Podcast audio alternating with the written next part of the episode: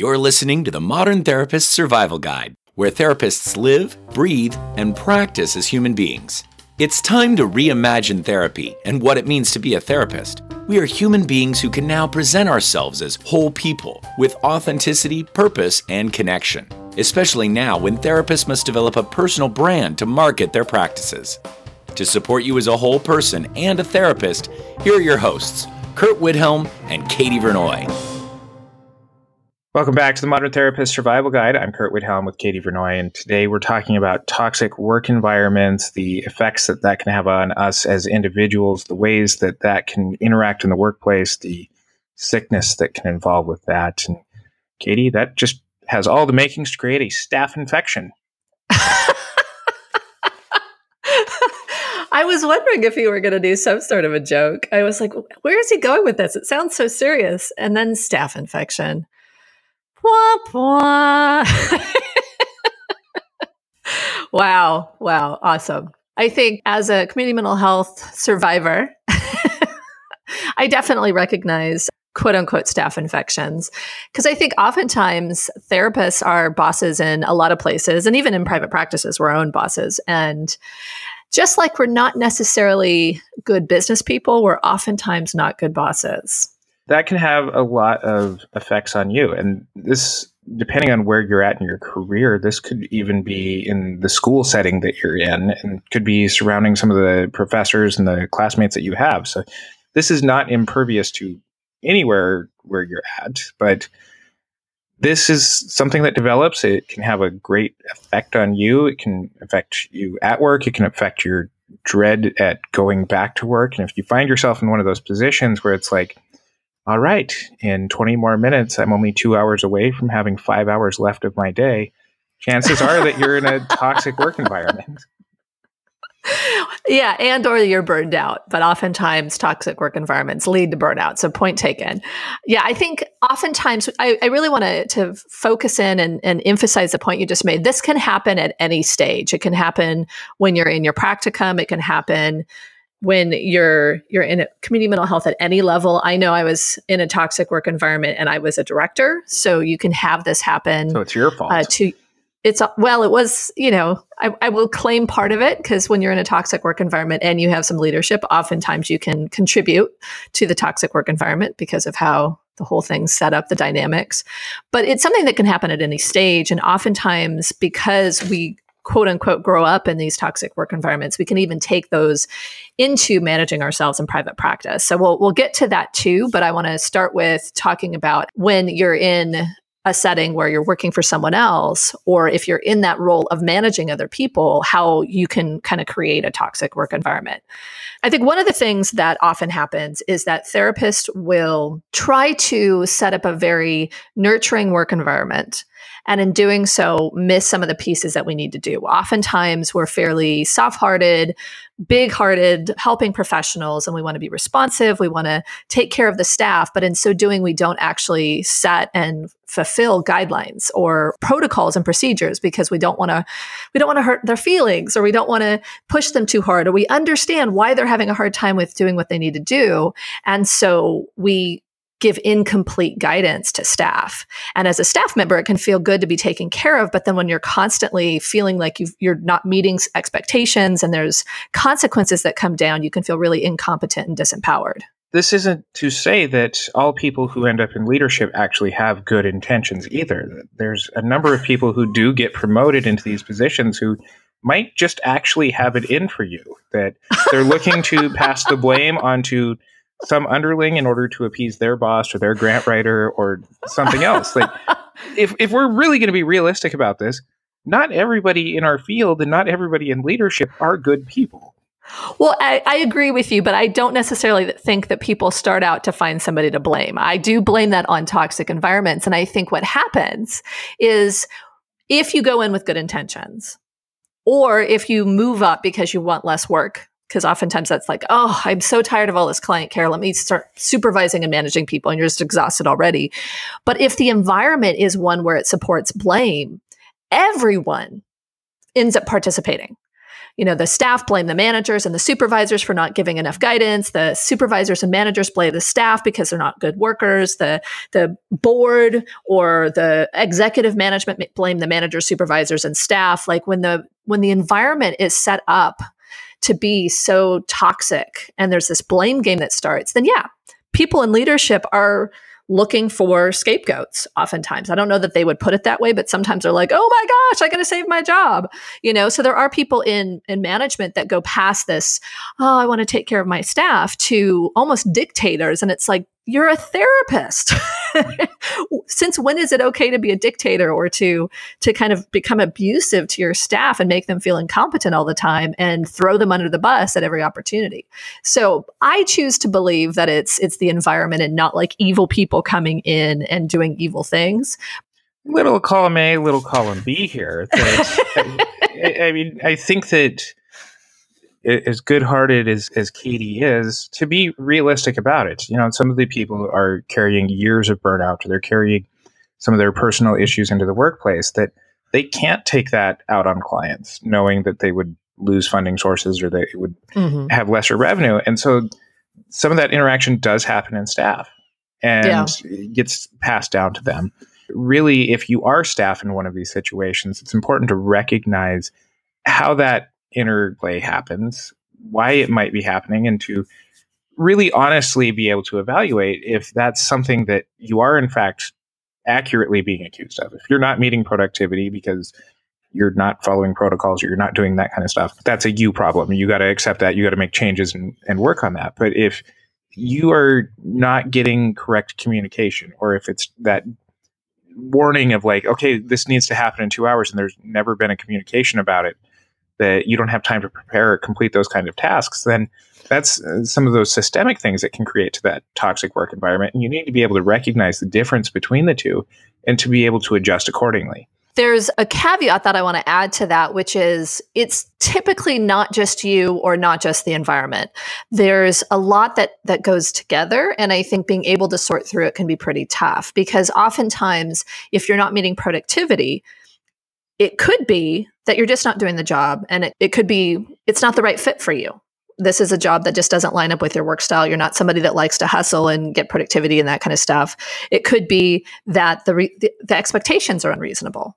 And there are places that will make their budgets to the best person's best day, which is not sustainable by anybody. And so, if that's the case, then what happens there is nobody meets expectations every day, but well, somebody did it once, you know, and so then that that becomes very toxic. But it's hard to know if the expectations are reasonable if some people are meeting it or or there's not transparency about how many people are meeting it or not meeting it. And so you can say well i'm not meeting expectations and everyone is telling me these expectations are realistic or at least management is telling me the expectations are realistic but everybody is and there's shame about saying well i'm not meeting expectations. And so there can be this disconnect between what's actually possible and what is just unreasonable expectations.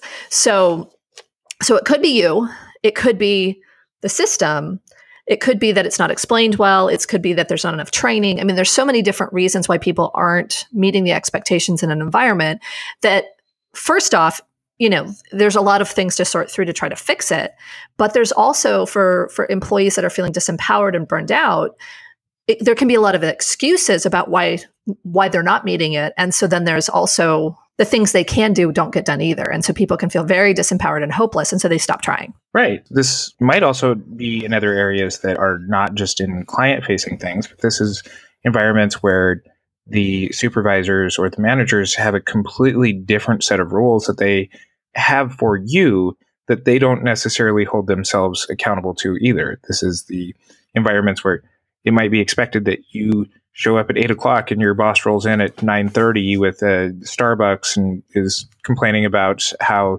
the gym towels weren't quite ready for them that morning, and then they're they're leaving at four thirty to go pick up their kids, and you have several more hours that you need to work. And, and I'm talking more in like agency jobs mm-hmm. in this type of situation, but it's where you are expected to do things that the people above you are on a completely different planet. That yeah, there's there are people who are very narcissistic who do end up getting promoted and have some potential great leadership skills, but then hold you accountable for things that they're not going to be held accountable themselves.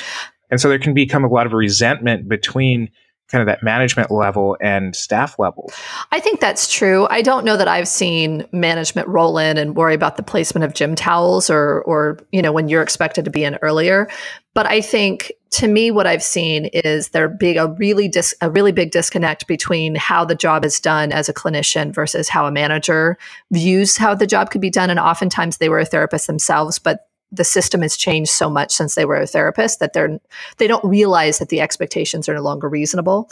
And there's a lot of different, you know, policy changes or things that can happen where managers kind of roll with it and they're like, "Well, I could always do." And it's like, "Well, yeah, but you had different it was a different economy. There was more money. It was not so, you know, so strictly Mo- you know monitored and people could bill for more things you know there's there's a lot of different reasons why that can shift but i think what the point that you're making is that when there's different expectations, it can be really hard for for anybody to do a good job. I mean, I think there's this disconnect and there, there needs to be communication that happens so that people can truly understand what everybody does. And so sometimes when you're then pointing these things out or you're advocating within your local environment, might be directly to your manager, it might be to their manager, that it's another huge sign that you are in a toxic work environment where the response is, well, at least you have a job or at least you're getting paid for this. And there's kind of an underlying aspect of this that's like,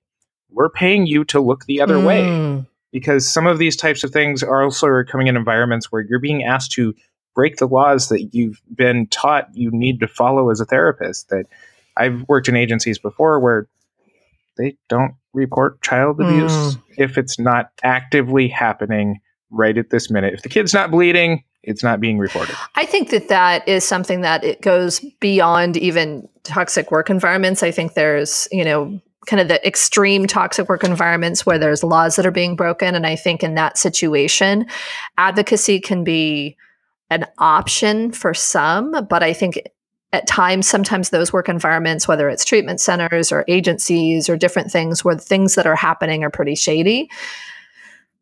You know, I think you can try advocacy. Maybe it's oversight, maybe it's a lack of understanding of the law.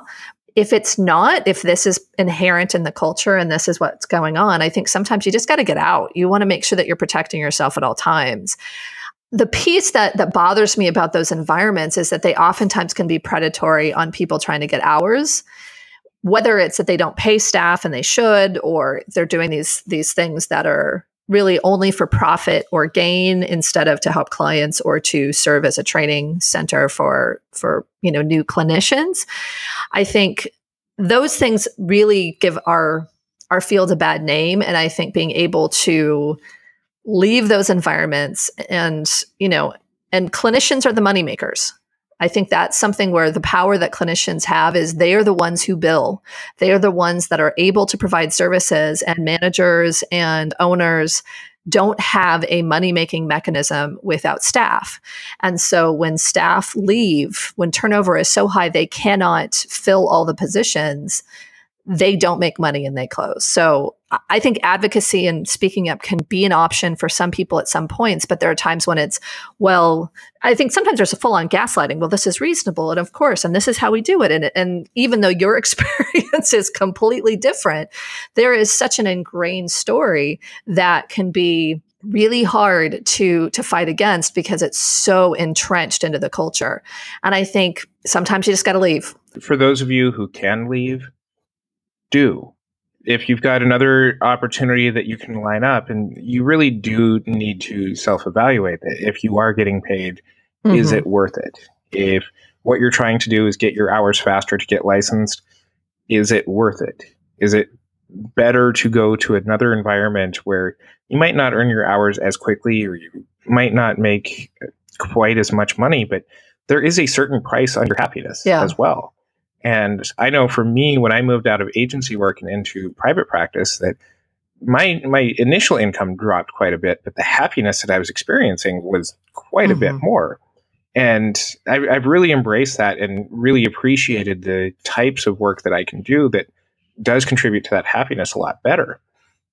I think that another sign of this too is that when you are bringing these things up, you're advocating to your superiors, and you're being met with, well, you just need better self care. Oh, and they, they are blind to, well, we're not paying you and we're requiring you to be here 40, 60, 80 hours a week. That you can go in all of your not existent other time and go with all of the non existent money that we're not paying you and go lavishly spend that on yourselves to take care of yourself to better come and serve me. There is kind of a confusing sort of situation there that don't just take that at face value. Yeah. That's kind of trying to pass that buck on to you. I agree. I think in truth, if that advice is coming to you, if it's you need better self-care, I think you take that to the letter of the law and say, "Okay, I will work my 40 hours and I will leave." I will say no to tasks that don't line up with my my job description. And I think being able to hold some of those boundaries, although they are super hard, can be something that assuming that it's not an illegal environment, assuming it's not an environment that's flouting employment laws and ethics of the profession, assuming it's just an environment that's pretty overwrought, if you call it at 40 hours a week, if you set limits on the task, if you really speak actively around it, if they tell you no you have to stay extra hours. No you have to do this you have to do that you start to, to have employment issues employment laws that you can reach to now that's not the best way to handle things sometimes but sometimes that's the only way you can handle it.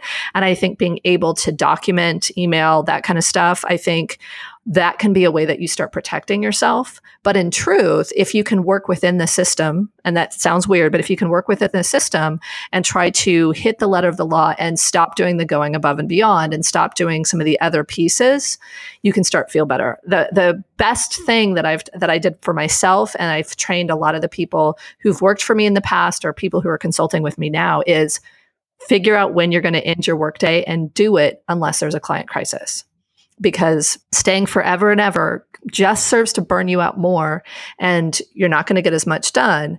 So being able to actually set that limit is actually pretty helpful. And if you have to stay in the environment, not the illegal environments, I even if you're getting paid, even if you're getting your hours, if you're in an illegal environment, I think you're at risk.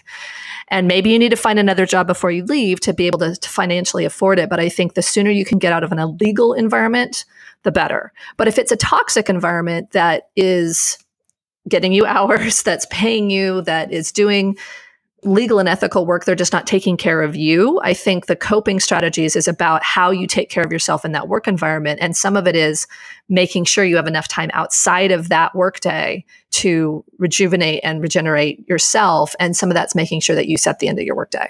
People who have those opportunities take them.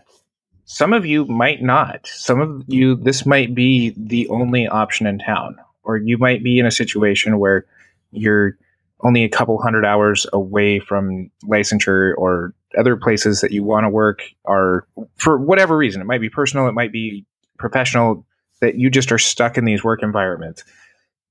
Now you're left with strategies where if advocacy doesn't work if being able to leave doesn't work and you're trapped in these environments this is really where you kind of need your work buddy. You mm-hmm. need the it's it's almost like going into the high school cafeteria and finding your table of other people who are like-minded like you, recognizing the same things that you can at least commiserate together. But sometimes in agencies and depending on how big they are, they can become really cliquey.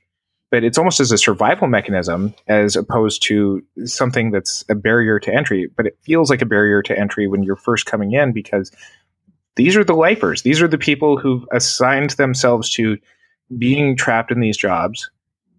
They don't either want to advocate or they don't want to leave. And if they're not like minded, they can become cold or they can become very blaming to some of the people who aren't like minded to them. I think that finding your your work best friend is important and i think paying attention to the cliques especially when you come in can be very important. I one of my first jobs as a therapist i started and everyone was very cold to me. And i realized it was because turnover was so high and once i had been there for a certain period of time they started accepting me more because i, I lasted after a certain point. So i think those that can be a, a, a sign but if that's an environment you need to stay in i absolutely agree Curt. you need to find your work best friend. But i think when you said you can commiserate, I think that's true, but you don't want to be work best friends with the Eeyore. I think oftentimes if everything's focused on how bad things are, it makes it even harder to do your job. And I know I've gotten into those environments where it was like, rah, rah, rah, I can't believe they're making us do that. And I can't believe they're making us, our productivity went up or this happened or that happened. And so I think being able to find somebody who is actively trying to make the work environment work for them while still having the opportunity to, to do the, the venting when needed, I think is important. If it's a whole bunch of group of people that just this work environment sucks, you spend a lot of time complaining and it makes productivity go down because you're you can't bill for that. now I'm sitting here wondering which of the Winnie the Pooh characters that I would be friends with, and I'm stuck between rabbit and owl. I think, unfortunately, given my my disposition, I think you've befriended Tigger. but I think other ways that you can survive a mildly toxic work environment is trying to make sure that you're asking for what you need. I think oftentimes if leaders can provide better guidance and better support, and if you can even help to ask for that, and leaders, if you're listening, I think I would highly recommend learning the situational leadership model because I think when we give specific directions to folks who are first learning, that's way better than giving them, autonomy, even if you would like autonomy. you know, when we slowly give them more autonomy and empower them, that can feel much better than constantly being micromanaged. And so I think being able to find and ask for what you need from both sides is really important. The leaders explain what you need, and then give people the opportunity to do it. If you're on the other end of bad management, and I think we've talked about this in our previous Getting Good, Supervision, we have a couple of supervision episodes that talk about this a little bit. But if you're able to ask for more guidance and not be afraid to ask stupid questions, especially at the beginning, you'll be much more successful and so it's it's being able to see where can i navigate where can i use my voice and sometimes you can't and that's you know where you have to kind of cope differently. But if you have voice to ask for specific guidance or to advocate for yourself i recommend doing that. And if you feel like your voice isn't being heard for some reason i think it's figuring out how can you get support to speak up. Because i think the best managers even the ones that aren't performing very well the people who are really desiring to be good managers will want to hear what you have to say. Now maybe you are in an organization that has none of those people and you have to kind of cope. But I think if you can get to a place where your voice is heard, potentially you can help implement some change in the system. For people who are staff now or are eventually looking up at moving into those management type positions, that our trainings don't necessarily teach us how to be managers. They don't necessarily teach us how to be administrators. And that's something that you need to recognize as you move forward. That the other end of this is as you continue to be promoted and you continue to move up, is that Katie brings up situational leadership. It's not just managing in how you wanted to have been managed, but it's recognizing that this is an area of your skills and your leadership that you probably need to develop more. And unless you have other management experience in a prior career, this is something that go and read more. Go to leadership trainings in order to understand how to better work with staff how to be specific earlier on how to continue to foster autonomy for more seasoned staff and clinicians but to recognize within yourself where the limits of your skills are and then to move those limits further away in truth, this can happen in a lot of different ways for folks who are stepping into leadership within organizations. The hope is that there's mentorship within that organization, somebody to help guide you. I do have consulting clients who don't have that within their organizations, and so I'm consulting with them for that. I think when you're on your own, reading books can be super helpful talking to other people who are in the same situation whether it's the first time you're really managing yourself as a private practitioner or if you're taking on employees. I think being able to get some education or consultation and obviously shameless plug that's something i do but i think there's that piece of when you're able to get some guidance it can feel hugely empowering because you start having an impact.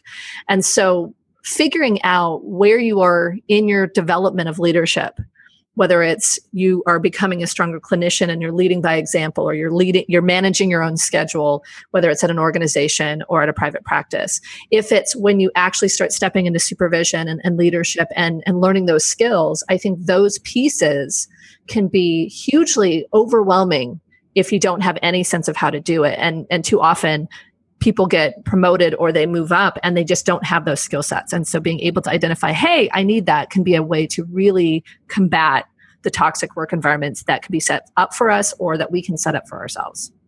And I know that a lot of our ethics codes really dictate that in our client facing treatments that when we run into these growth edges or things that we don't know that we need to seek out consultation when it comes to business management type stuff or in the private practice world if you're looking at moving into that group practice arena and bringing on supervisees or bringing on staff members this is where we really do encourage that these are ethical duties that you have as well as you move into those higher levels. And whether you seek things out through Katie and my consultations, the courses that we teach, the continuing education that we do, you find that someplace else. Recognize that that's a limit that you have and that you do need to do that. And if you're going to be in those positions, to do it correctly. Yes. I think that's all there is to say about that. I mean, granted, I think there's a lot more to talk about with this with this topic. There's so many different ways that uh, therapists end up in toxic work environments. We basically touched the surface. So uh, expect some more episodes on this because there's so many more things to talk about. But the message I'll, I'll leave you with is please find ways to improve your work environments or to cope with them in the best way that you can because this work is super important. And if you can't do it, we lose access to mental health services and that would just make me super sad so so find ways to improve work environments in whatever way you can and if we can support you please let us know and we'll include some links in the show notes to things uh, leading you to more information on situational leadership and i know that we mentioned a previous episode we'll send a link to that as well in our show notes you can find that on our website mtsgpodcast.com while you're there, please check out the very exciting Therapy Reimagined conference that we're having in October of 2018 here in the Los Angeles area with our platinum sponsor, Simple Practice. Woo-hoo! Very excited to have them joining us. And we have two full days, 14 CEUs, where we're talking about crafting better clinicians and really focusing on how we can create advocacy within our world and make ourselves better in response to our clients and providing a better psychotherapy profession. So until next time, I am Curt Widhalm with Katie Vernoy. Thank you for listening to the Modern Therapist Survival Guide. Learn more about who we are and what we do at mtsgpodcast.com. You can also join us on Facebook and Twitter. And please don't forget to subscribe so you don't miss any of our episodes.